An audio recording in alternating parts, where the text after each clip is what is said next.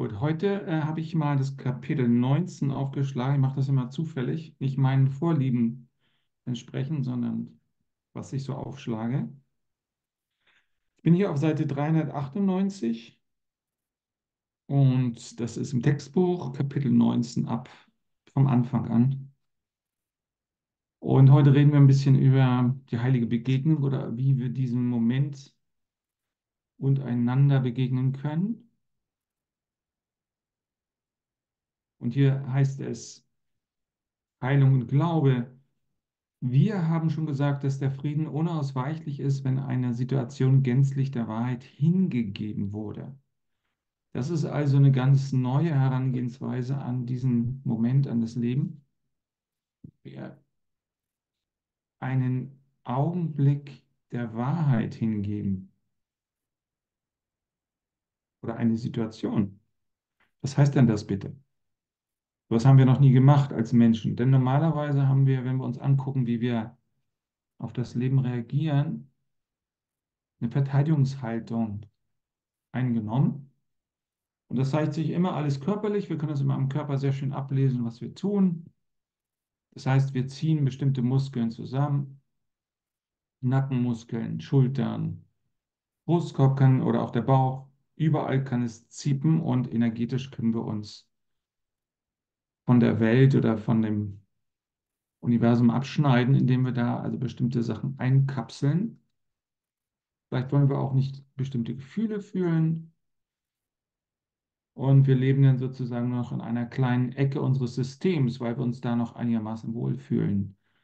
Und dieser erste Satz bittet uns also, wenn wir eine Situation der Wahrheit hingeben, das müsste ja eigentlich heißen, dass wir alles hingeben, ja, dass wir alles überantworten, auch unseren Körper, unsere ganzen Verteidigungsstrategien einfach mal entspannen, wehrlos in diesen Moment reinkommen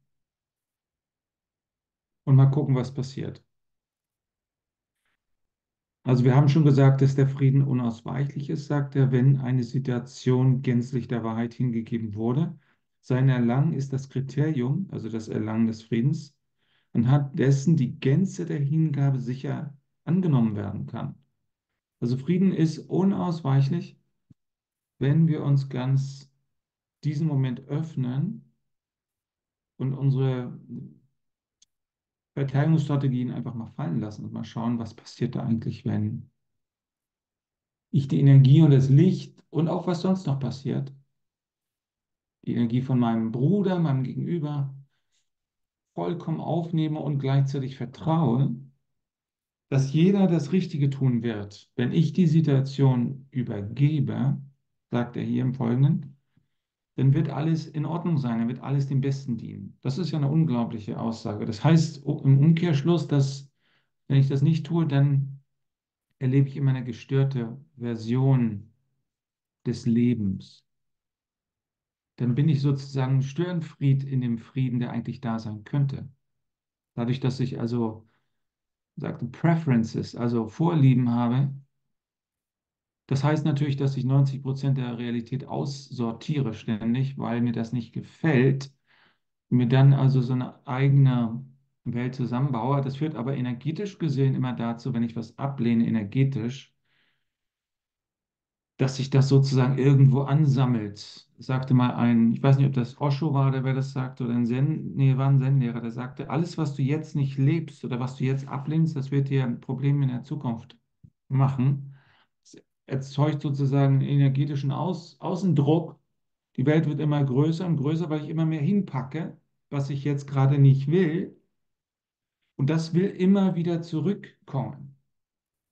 In einem extremen Satz sagt er im, im Kurs, dass Angst, wenn man also Angst ähm, kultiviert, in Angst lebt, dass es dann ähm, andere im Außen sich als Rage zeigt, wo die, die Angst denn die Krallen in die Luft äh, krallt sozusagen. Also wenn andere Leute flippen einfach aus in meiner Umgebung oder auch die ganze Welt flippt aus, wenn ich in Angst lebe.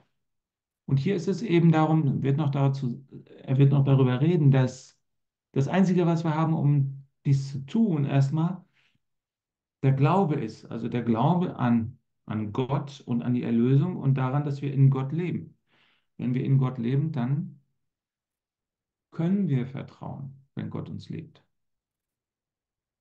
Und dann kann all das, was wir draußen hingepackt haben, in der Welt wieder zu uns zurückkommen. Das ist das, was Jesus als Vergebung bezeichnet. Das heißt, dass das, was vorher außen war, jetzt nach innen kommen darf. Und das ist energetisch eben manchmal wie so ein warmer Strom, könnte man sagen. Die Energie fließt zurück.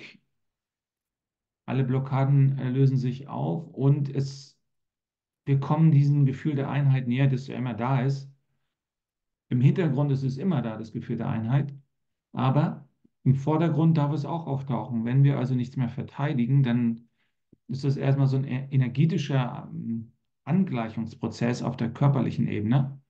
Das heißt, die Energien kommen rein in den Körper, wir erlauben das, wir öffnen unsere, unsere Energiekörper, unsere Aura, alles.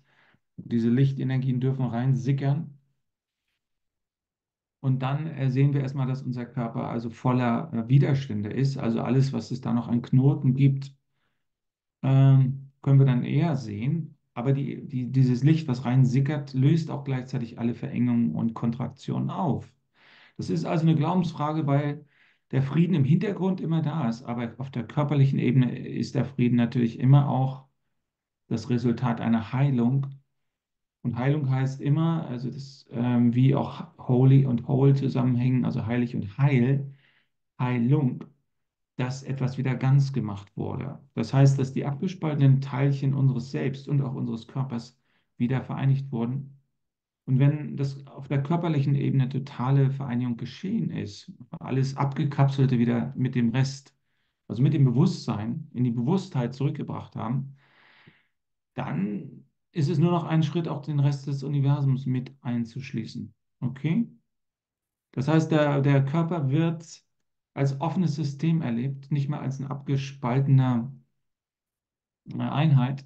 Darum widerstehe ich vollkommen der, auch dem, was hier steht, dass wir den Körper als getrennt erleben sollen. Ich finde das in keinster Weise hilfreich.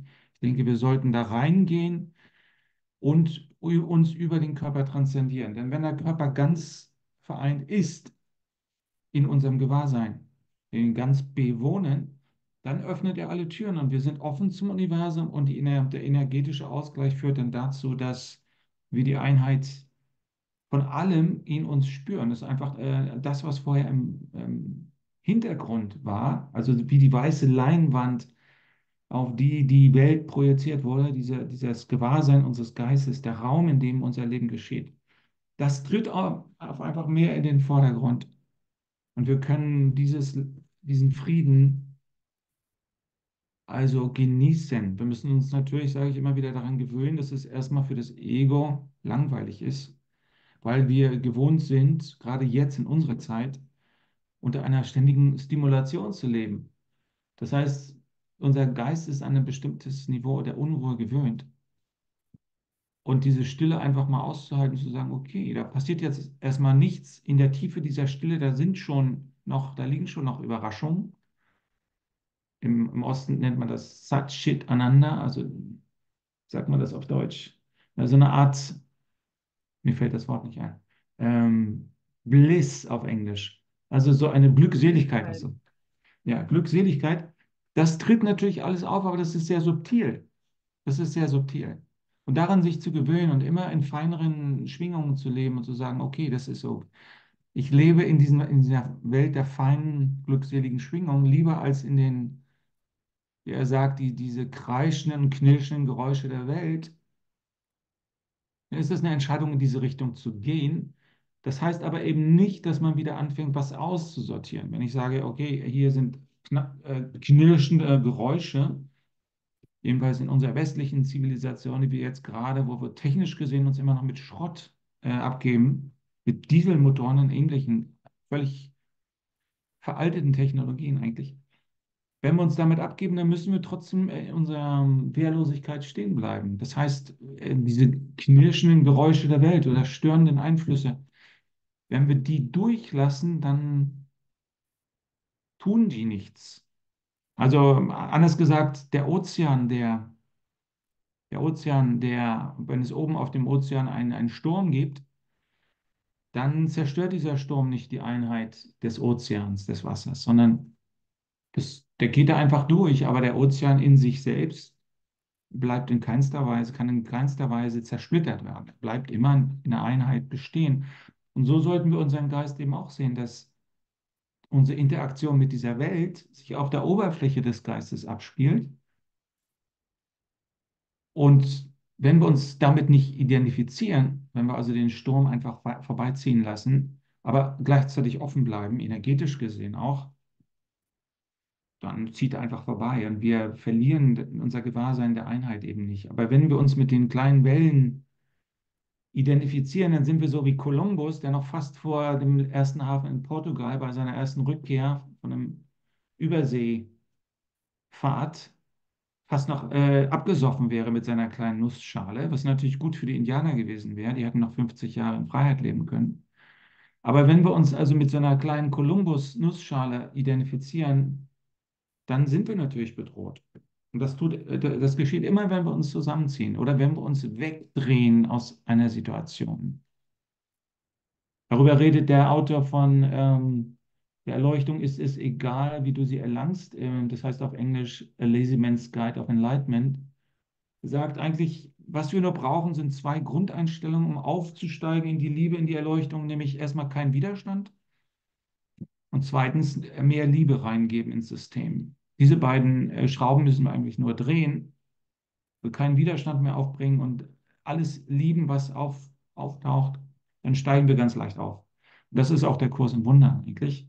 Und schauen wir mal, was er dazu zu sagen hat.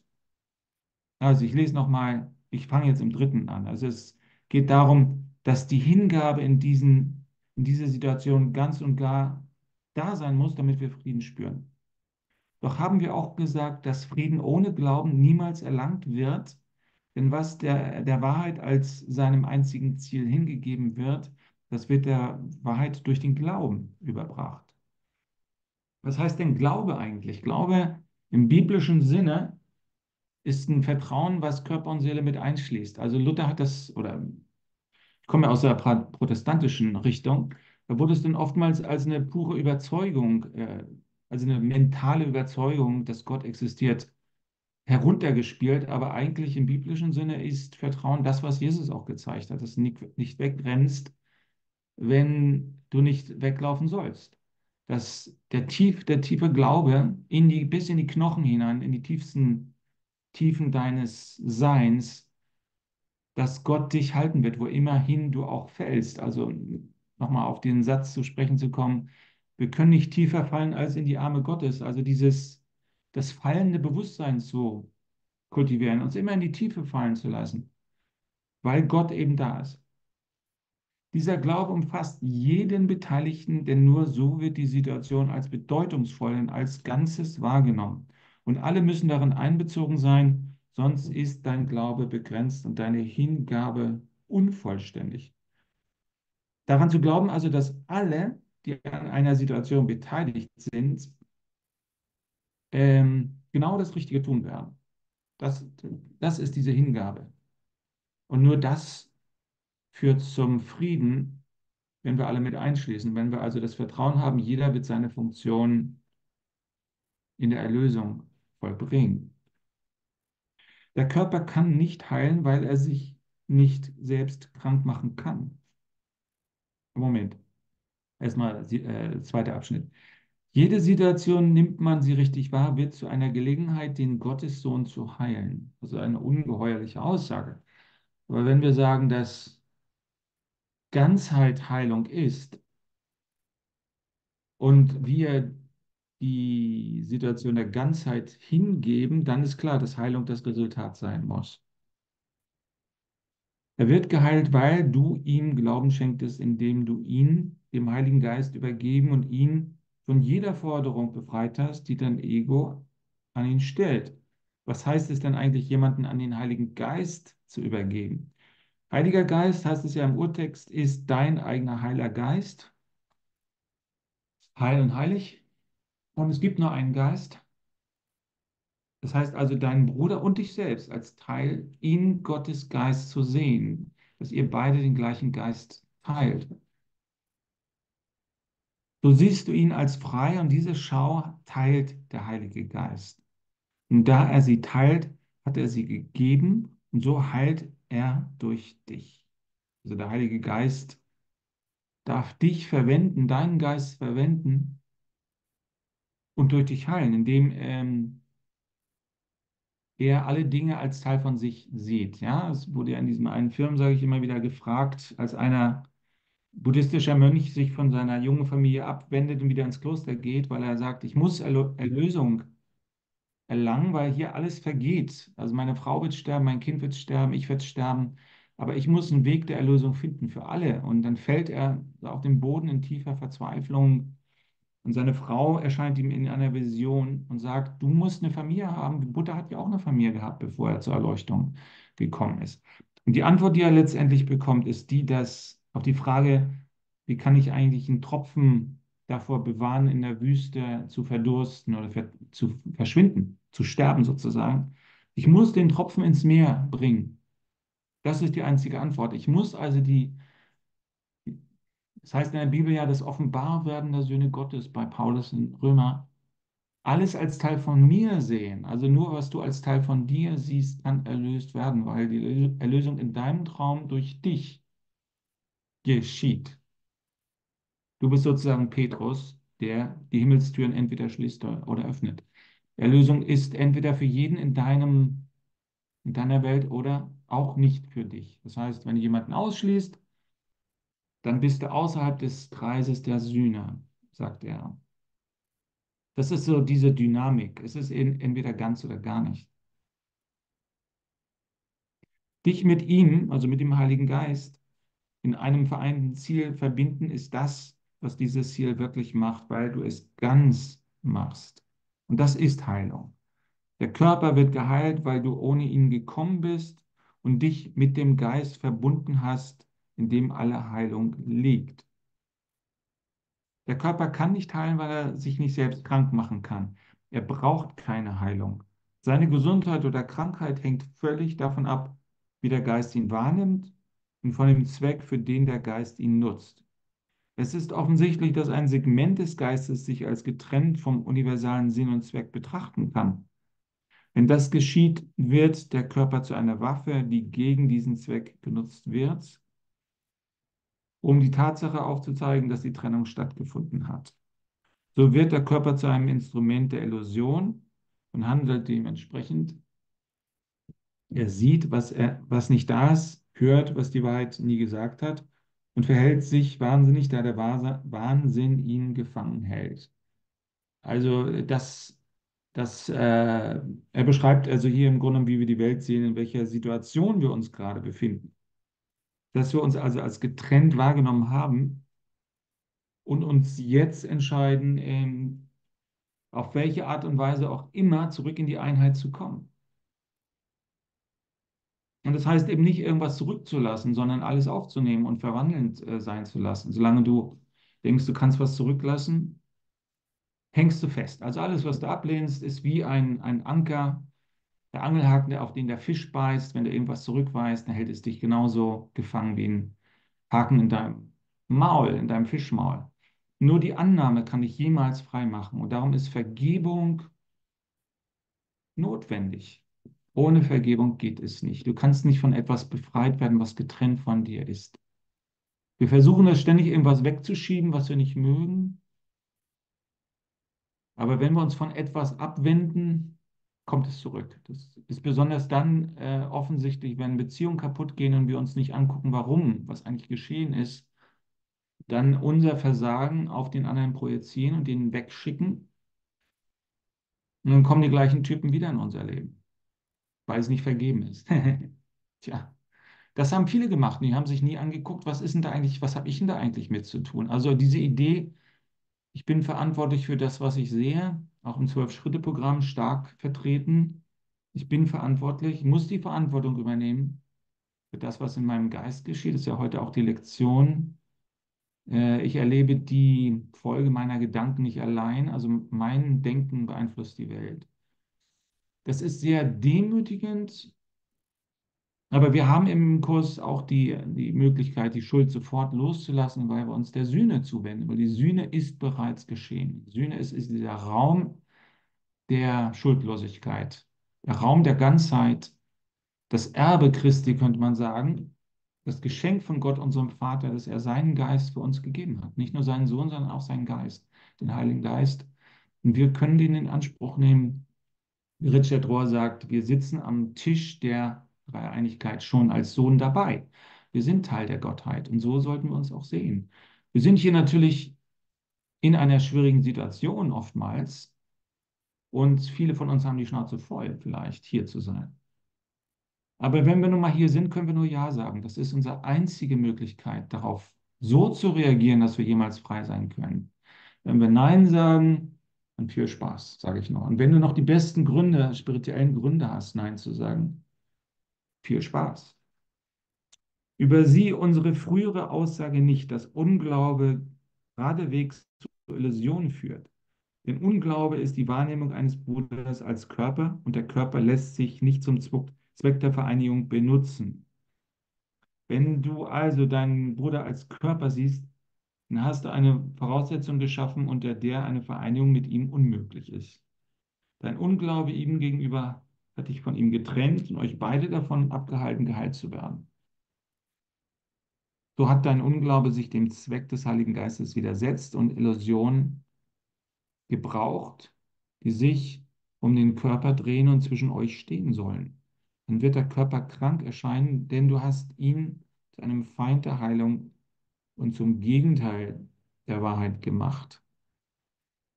Das heißt also, wir müssen uns mit dem in den Geist eintunen. Wenn wir also nicht das wegschieben wollen, was wir sehen, dass dann nämlich andere Leute als Körper auftreten, dann müssen wir unseren Geist, wir müssen es zulassen, dass die Einheit unseres Geistes das alles durchdringt, was wir in der Außenwelt sehen. Anders geht es nicht. In meiner begrenzten Weisheit. Wir müssen es unserem Geist erlauben, alle Dinge zu durchdringen. So, das ist meine Antwort darauf. Also auch den Körper des anderen und damit seinen Geist mit einzuschließen. Es kann nicht schwer sein zu begreifen, dass Glaube das Gegenteil von Unglauben sein muss. Doch ist der Unterschied in ihrer Wirkungsweise weniger augenfällig, obwohl er unmittelbar aus dem fundamentalen Unterschied in dem folgt, was sie sind. Unglaube begrenzt immer und greift stets an. Der Glaube beseitigt alle Begrenzungen und macht ganz. Der Unglaube zerstört und trennt.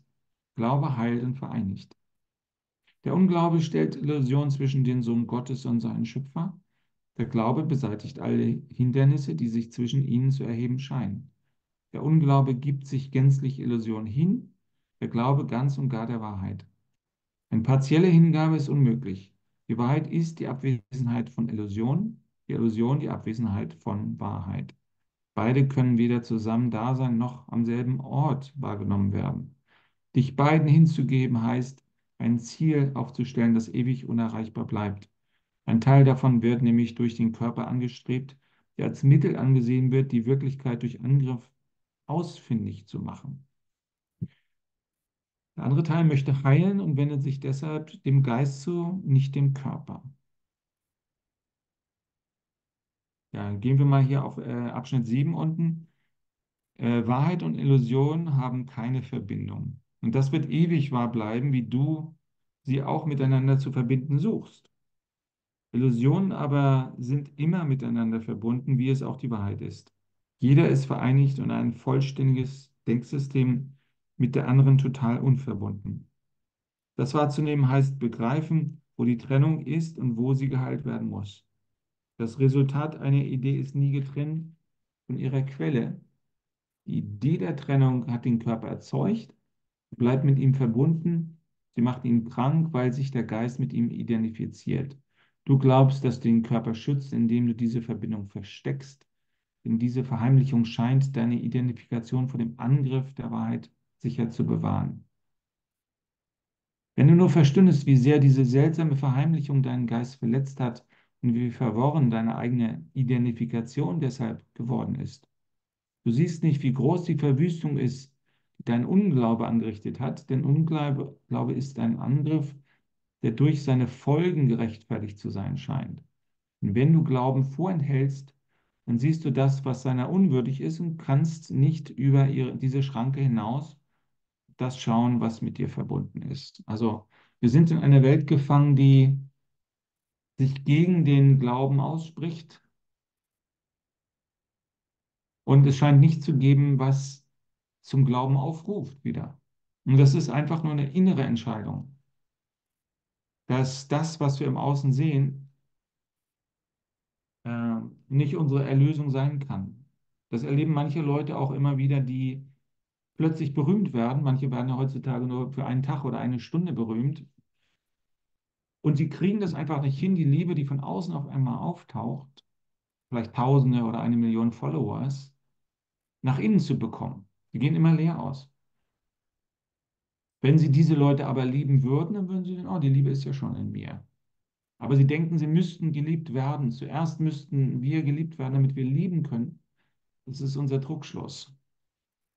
Das Zweite, was wir eben oftmals tun, ist, wenn wir verletzt worden oder verraten worden sind, dass wir die Liebe nicht wirklich in unser System, in unser Herz lassen, damit wir an diesen alten Geschichten äh, nicht berührt werden, wo wir uns entschieden haben, oft als Kind, da werde ich die Liebe nie wieder hinlassen, weil ich da verraten worden bin. Und das will ich niemals mehr spüren, diesen Schmerz. Das haben Leute besonders im Kinderheim äh, damit zu tun, dass wenn sie Kinder lieben oder wenn, wenn eine Zuneigung entsteht, dann entsteht auf einmal unglaublicher Widerstand und Aggression und jeder versucht, diese Person, die ein Kind liebt, wieder da wegzukriegen, weil das Kind auf einmal seinen Schmerz spürt und seine eigenen alten, äh, wie sagt man dazu? Äh, mir fehlt das Wort. Also diese alten Versprechen sich selbst gegenüber einhalten will. Ich lasse die Liebe da nicht mehr hin. Der will mich sowieso nur verraten. Denn wenn ich da wieder geliebt werde, wo ich am Anfang äh, die Liebe zugelassen habe, und dann werde ich wieder verraten. Also Liebe mein Leben lang oberflächlich halten und auf die körperliche Ebene schieben. Das ist ein Teil von dem, was wir, was die ganze Gesellschaft zu tun scheint, wo also die wirkliche Liebe zurzeit eine Ausnahme ist. Aber es ist ja nur mein Geist. Also die Angst vor der Liebe ist fundamental, weil sie die Angst vor Verrat und vor Schmerz ist. Und wahrscheinlich auch die Angst vor Verantwortung, für irgendwas Verantwortung zu übernehmen. Und die Liebe ist natürlich auch die Entscheidung für Gott. Und da haben wir noch ein ganz großes Problem mit, dass wir es nicht mögen, wenn über uns noch irgendeine Art von Autorität steht. Wir wollen immer auf, auf, auf der Spitze der, der, der, der Nahrungskette sozusagen stehen. Wir wollen entscheiden, wo wir hingehen. Aber es gibt eine innere Instanz, und das kann auch die Postmoderne nicht wegmachen, so viel sie das auch versucht, nämlich das Gewissen, dass wir genau spüren, wenn wir Scheiße gebaut haben mit den falschen Leuten ins Bett gehen oder sonst was. Und nächsten Morgen fühlen wir uns einfach scheiße, weil wir einfach was völligen Wahnsinn gemacht haben. Und dem können wir nicht entkommen. Wir können diesem inneren Kompass von dem, was, was richtig und was falsch ist, nicht entkommen. Wenn wir das Richtige tun, den richtigen Leuten zulächeln auf der Straße, weil es diesen inneren Impuls nach einem Wunder gab, nach einem heiligen Augenblick, dann fühlen wir uns großartig, wenn wir zuhören. Und wenn wir nicht zuhören, dann fühlen wir uns isoliert und, und verloren. Und das heißt, dass es schon jetzt eine innere Autorität gibt, ob wir das nun wollen oder nicht. Und wenn wir erkennen, oh, diese innere Autorität stört mich zwar in meiner Unabhängigkeit, aber vielleicht ist ja gar nicht Unabhängigkeit das, was ich suche, sondern Glück, Liebe, Frieden. Dann äh, bleibt mir nichts anderes übrig, als dieser anderen Stimme zu vertrauen, weil ich es selbst nicht schaffe. Ich kann alles aufhäufen an, an Liebe um mich herum, an, an Leuten, die mir ergeben sind. An, ich kann Geld und Dinge um mich herum aufhäufen, aber ich kriege es nicht auf die Seelenebene rüber transformiert, von außen nach innen. Ich schaffe es einfach nicht. Ich kann es nur mich entscheiden zu lieben, mich wehrlos diesen Moment auszusetzen und dann schauen, was passiert. Ob das vielleicht ein Weg ist. Glauben heißt heilen, es ist das Zeichen, dass du die Sühne für dich angenommen hast und sie deshalb mit anderen teilen möchtest. Durch den Glauben schenkst du die Gabe der Befreiung von der Vergangenheit, die du empfangen hast. Du verwendest nichts, was dein Bruder zuvor getan hat, um ihn jetzt zu verurteilen. Also das, das Opfer der Vergangenheit, also eigentlich das Opfer von dir, von allem, was du zu sein glaubst. Ich verbrenne die Vergangenheit in meinem Geist übergebe sie dem Feuer und guck mal, was bleibt, wenn ich nichts bin, sozusagen. Es gibt ja diese Lehre vom No-Self, nicht selbst im Osten. Aber es gibt eben auch die Lehre, die also im Westen kaum angekommen ist, von dem einen Selbst. Es gibt die Lehre von dem einen Selbst im Buddhismus. Ähm, und das, denke ich, da geht es lang. Das kleine Selbst zu opfern heißt, das große Selbst äh, geschenkt zu bekommen. Das große Selbst auch zu sein und daraus zu leben. Und das beantwortet die alte Frage, wie das Ego uns eigentlich schützen kann, wenn es sich selbst auf den Körper beschränkt. Es kann uns nicht schützen. Aber wenn wir uns mit dem großen Selbst identifizieren, was die Welt mit einschließt und viel mehr als diese Welt, dann können wir Sicherheit erlangen, weil dann immer ähm, sozusagen unser inner, innerer Kompass mit uns geht. Geh links, geh nicht rechts. Oder mach das, mach dies. Es gibt noch nicht mal mehr das Bedürfnis nach Schutz, wenn wir das große Selbst sind. Das Einzige, was uns dann noch bewegen äh, würde und wird, ist, äh, den Willen Gottes so gut wie möglich auszudehnen in, die, in diesem Traum. Darum geht es eigentlich. Also nicht mal uns um die kleinen Dinge zu sorgen, weil wir wissen, das fällt sowieso alles äh, auf den richtigen Platz. Denn wir sind ja heute hier. Wir haben ja schon einiges überstanden. Und alles, was passiert ist, hat uns in diesen einen Augenblick gebracht. Dazu hat die Vergangenheit gedient, zu diesem Treffen, zu diesem heiligen Augenblick. Nichts weiter. Groll brauchen wir nicht mitschleppen, die können wir an die Sonne weitergeben und verbrennen. Und was Liebe war, das ist Teil, das geht mit uns. Das bewahrt Jesus für uns. Auch wenn die Liebe noch so gestört war, wenn da Liebe drin war, dann wird sie für uns gereinigt und das ist unser Schatz, den wir nach Hause mitbringen. Die Liebe, die wir gegeben und dann wirklich empfangen haben. Und das ist das Einzige, was an dieser Welt Wirklichkeit hat. Frei beschließt du, über seine, deines Bruders Fehler hinwegzusehen, blickst über alle Schranken zwischen dir und ihm hinweg und siehst sie als einen einzigen an. Und in diesem einen siehst du, dass dein Glaube völlig gerechtfertigt ist. Es gibt keine Rechtfertigung für den Unglauben. Glaube aber ist gerechtfertigt. Der Glaube ist das Gegenteil der Angst und ebenso ein Teil der Liebe, wie die Angst ein Teil des Angriffs ist. Der Glaube ist die Anerkennung des Vereintseins. Interessant. Der Glaube ist die Anerkennung des Vereintseins, des einen Geistes. Also in diesen einen Geist einzutreten, machen wir gleich noch, ist Glaube. Er ist die gnädige Anerkennung eines jeden als Sohn deines höchst liebevollen Vaters, der von ihm, wie du glaubst, geliebt wirst, geliebt wird, der Bruder wird geliebt wie du und deshalb von dir geliebt wird, wie du dich selbst liebst. Es ist seine, des Vaters Liebe, die dich und deinen Bruder verbindet. Und um seiner Liebe willen möchtest du niemanden von der deinen getrennt halten. Jeder erscheint gerade so, wie er im heiligen Augenblick wahrgenommen wird, vereint in diesem Zweck, von der Schuld befreit zu werden.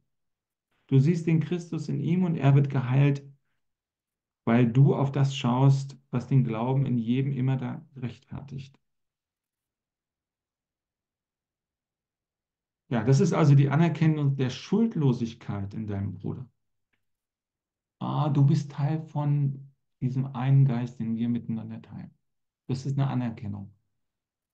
Das ist Vergebung.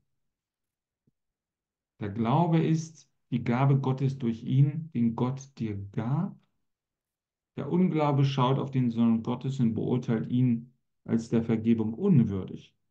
Aber mit des Glaubens Augen wird der Sohn Gottes als jemand gesehen, dem bereits vergeben ist, der frei von aller Schuld ist, die er sich selber auferlegt hat. Der Glaube sieht ihn nur jetzt weil er sich nicht an, der Vergangen an die Vergangenheit wendet, um ihn zu beurteilen, sondern nur das in ihm sieht, was er in dir sehen möchte. Er sieht nicht mit des Körpers Augen, noch wendet er sich zu seiner Rechtfertigung an Körper. Er ist der Bote der neuen Wahrnehmung, der ausgesandt ist, um Zeugen für ihr Kommen zu versammeln und den Botschaften und deren Botschaften zu dir zurückzubringen. Der Glaube lässt sich ebenso leicht gegen die Erkenntnis eintauschen wie die wirkliche Welt. Denn der Glaube entsteht, denn der Glaube entsteht aus der Wahrnehmung des Heiligen Geistes und ist das Zeichen, dass du sie mit ihm teilst. Der Glaube ist eine Gabe, die du dem Sohn Gottes durch ihn schenkst und er ist gänzlich annehmbar für seinen Vater wie für ihn. Deshalb wird er dir angeboten, der Glaube. Deine heilige Beziehung schenkt dir mit ihrem neuen Zweck den Glauben, damit du ihn deinem Bruder gibst. Dein Unglaube hat dich und ihn auseinandergetrieben, deshalb nimmst du die Erlösung in ihm nicht wahr. Der Glaube aber vereint euch in der Heiligkeit, die du siehst, nicht mit des Körpers Augen, sondern aus seiner Sicht, der sich mit euch verbunden hat und in dem ihr vereint seid. Gnade wird nicht einen Körper, sondern einem Geist geschenkt. Und der Geist, der sie empfängt, schaut unverzüglich über den Körper hinweg und sieht den heiligen Ort, in dem er geheilt worden ist. Dort ist der Altar, wo die Gnade, in der er steht, geschenkt ward. Biete deinem Bruder also Gnade und Segen an, denn ihr steht am selben Altar, den die Gnade für euch beide gelegt worden ist, heißt es ja. Und werdet gemeinsam geheilt durch die Gnade, damit ihr durch den Glauben heilen möget. Im heiligen Augenblick stehst du mit deinem Bruder vor dem Altar, den Gott für sich selbst und für euch beide aufgerichtet hat. Legt den Unglauben weg und kommt gemeinsam zu ihm her. Dort wirst du das Wunder deiner Beziehung sehen, wie sie erneuert worden ist durch den Glauben. Und dort wirst du begreifen, dass es nichts gibt, was der Glaube nicht vergeben kann. Kein Irrtum behindert seine ruhige Sicht, die das Wunder der Heilung mit derselben Leichtigkeit zu ihnen allen bringt. Denn das, wozu der liebe Boten ausgesandt, äh, ausgesandt sind, das tun sie und sie kommen mit der frohen Botschaft wieder, dass es dir und deinem Bruder getan wurde, und ihr zusammensteht vor dem Altar, von dem sie ausgesandt wurden. So, jetzt gehen wir mal ein bisschen in die Stille. Wir stehen vor dem Altar Gottes, wir sitzen davor. Und wir sind jetzt hier in einer Erfahrung miteinander, die bereits an sich eine Einheit bildet. Es gibt in uns keine getrennten Teile und auch nicht in unserer Wahrnehmung von diesem Moment, den wir hier am Altar Gottes teilen.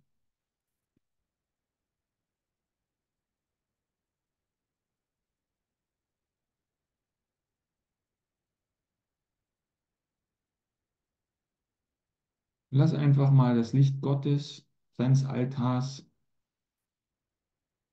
hinein in deine Seele, in alle Ecken, die du bisher verschlossen hast vor dem Licht. Du gesagt hast, oh, da will ich nicht hingucken, da will ich nicht geliebt werden. Dann öffne dich einfach der scheinbaren Grenzenlosigkeit des Universums. Der Glaube sagt dir, dass du nicht verloren gehen kannst, dass du im ganzen Universum als du selbst geliebt wirst von Gott, kannst nicht in der Unendlichkeit verschwinden. Sie saugt dich nicht auf, sondern sie gibt dir einfach nur einen Bezugsrahmen, wo du dich ausdehnen kannst, in der Sicherheit dessen, wer du bist. Deine Existenz gründet sich da, daher, geliebt zu werden, aus dieser Sicherheit heraus.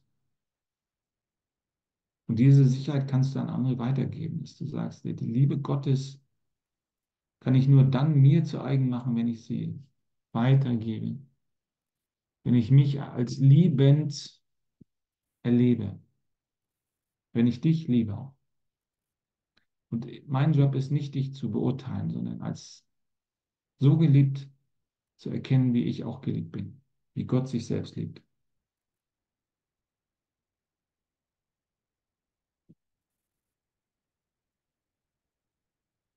Da gibt es keine Materie zwischen uns, weil alles leer ist, das wissen wir schon. Es gibt keine solide Materie, es gibt eine Schwingung. Eigentlich gibt es nur ein Quantumfeld. Und darin sind wir völlig frei, unsere eigene Grenzenlosigkeit zu spüren. Es gibt da keinen Widerstand, der real ist. Nur wenn wir das wahr machen, könnten wir das teilen. Aber unsere Erfahrung ist immer eine einheitliche Erfahrung. Sowohl von der äußeren Welt wie auch von der inneren Welt ist es immer ein und dieselbe Erfahrung, ist nicht getrennt in innen und außen. Und diese Einheit einfach mal anzuerkennen und zu sagen, okay, da ist mein Geist, der all dies wahrnimmt. Meine Aufgabe ist einfach, mich dahin zurückzuziehen, dass ich den Geist als bewusst erlebe. Ich bin dieser bewusste Geist. Und diese Bewusstheit ist sozusagen meine Karawane, die mich nach Hause führt. Meine Bewusstheit bringt mich zum Vater, weil was Gottes Geist ausmacht, ist eben dieses Ich bin, der ich bin, die Bewusstheit seiner selbst. Und mich an dieses Ich bin in mir zu erinnern, ist mein Weg nach Hause. Aber eben zu erkennen, dass mein Bewusstsein meiner selbst eben nicht eingeschlossen ist in den Kopf, sondern diese ganze Welt umfasst. Und eben auch mehr. Aber eben jetzt gerade mal diese Welt. Und immer wieder dieses Bewusstsein meiner selbst zu kultivieren und zu erkennen, das ist das Licht, was ich dir gebe. Diese Erkenntnis, dass wir bewusst sind, dass wir Geist sind, die sich durch ihre eigene Bewusstheit an den Vater erinnern. Geht also darum, bewusst zu sein, ohne ein Objekt äh, zu haben, worauf wir uns konzentrieren, sondern einfach nur, okay, ich bin mir meiner selbst bewusst und ich erlaube es in diesem Raum meiner Bewusstheit, meines Geistes, ich erlaube es allen Dingen zu mir zu kommen und auch meines Vaters Liebe lade ich ein. Wie so ein Pott eines Alchemisten, wo er alles hineinwirft meine Bewusstheit ist das Feuer, das all das zu einer Einheit kochen lässt. Denn es gibt ja nur meine Bewusstheit, die ich mit Gott teile. Und die ist offen und klar, ungestört wie der Himmel, durch den ein paar Wolken ziehen. Aber kann, äh, sie kann niemals wirklich geteilt werden davon. Sie kann niemals verborgen sein wenn ich sie sehen will. Das heißt, mich mit meiner eigenen Grenzenlosigkeit anzufreunden, den Körper energetisch zu öffnen, es mir zu erlauben, die Energien zu spüren und sie auf mich zurückkommen zu lassen, von all den Dingen, die ich nach draußen gestellt habe, die ich mir vorgestellt habe. Alles darf zurückkommen. Ich will dich nicht mehr getrennt sehen. Du darfst auch zu mir zurückkommen.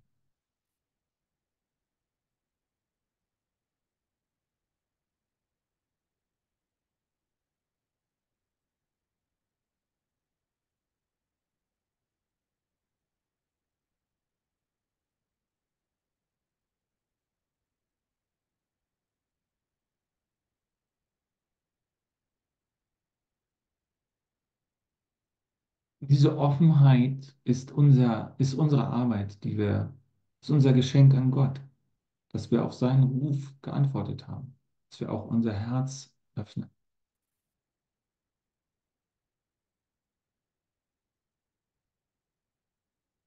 Dass wir eben nicht weggehen, sondern hier bleiben.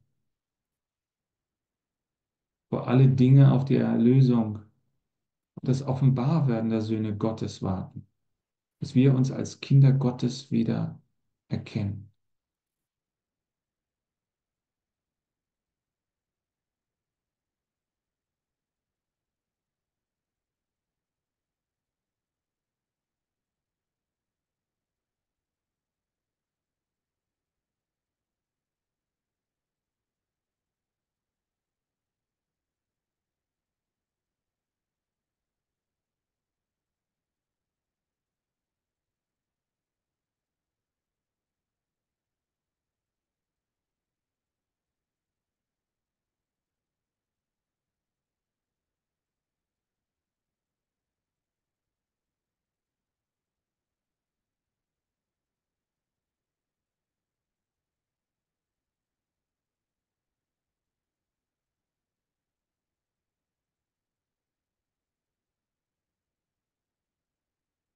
Dies können wir sinken lassen in unser System.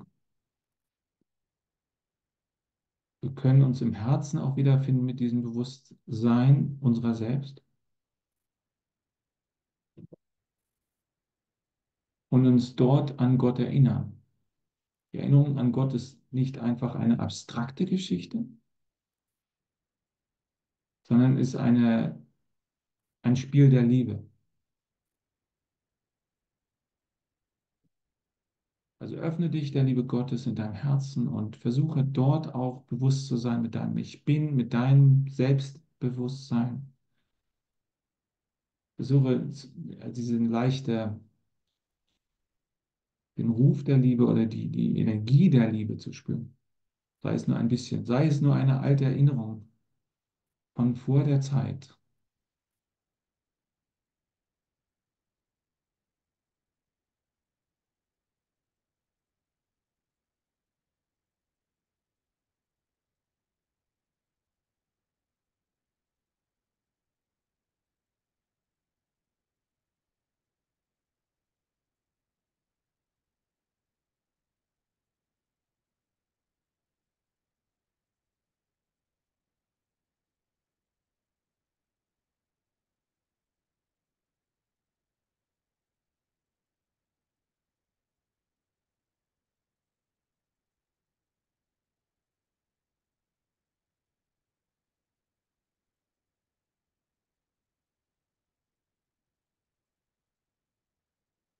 Also erlaube es Gott, dich zu lieben.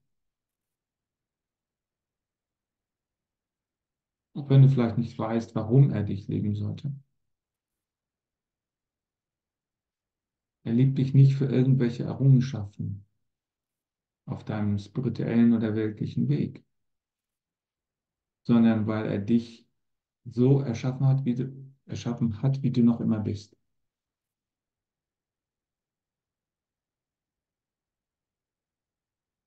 Als Teil seiner eigenen Selbstausdehnung.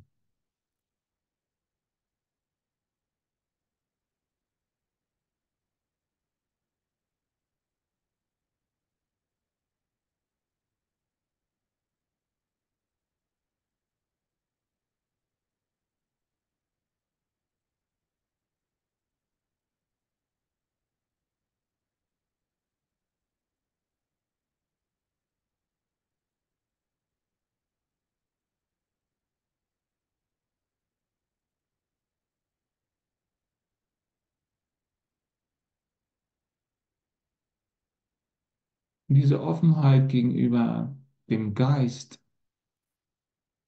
bringt uns den Frieden, weil Frieden aus der Ganzheit kommt.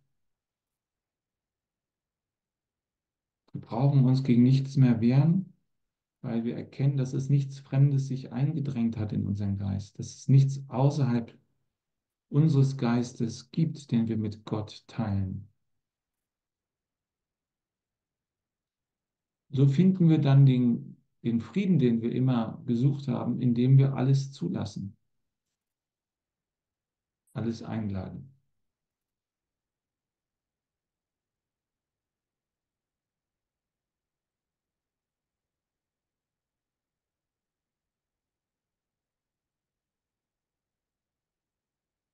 Der Frieden tritt als das hervor, was immer da war im Hintergrund.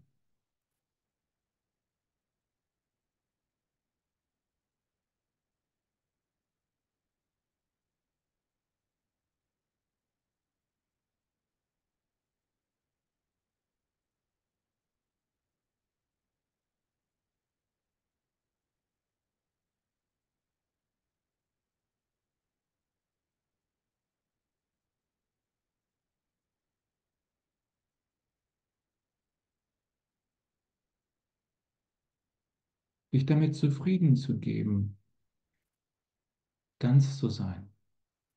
Darum geht es.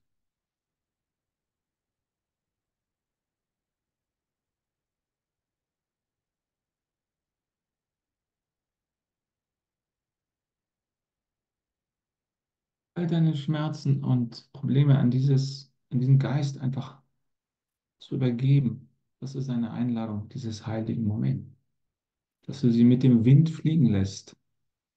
Die Gebetsfahnen auf den buddhistischen Tempeln, auch bei den Indianern in Nordamerika. Gib deine Probleme einfach wie Gebete an den Wind und sag, kümmere du dich darum. Ich will diese Last nicht mehr tragen.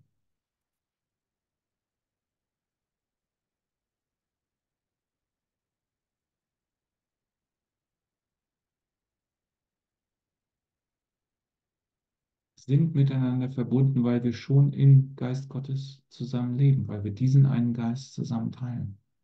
Auch wenn jeder da drin ein einzigartiges Licht repräsentiert, was niemand anderer ersetzen kann. Und wir sind darin alle gleich. Es gibt kein höher und niedriger.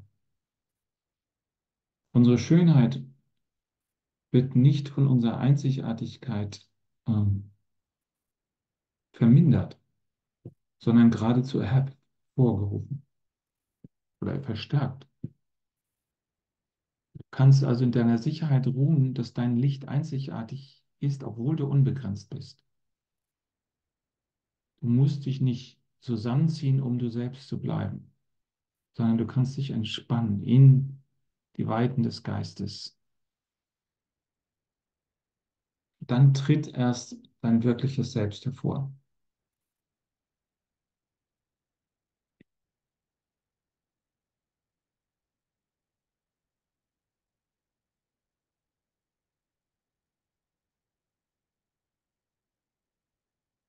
Ja, vielleicht machen wir noch ein bisschen Musik, Simone. Ich habe noch eine kleine Einladung.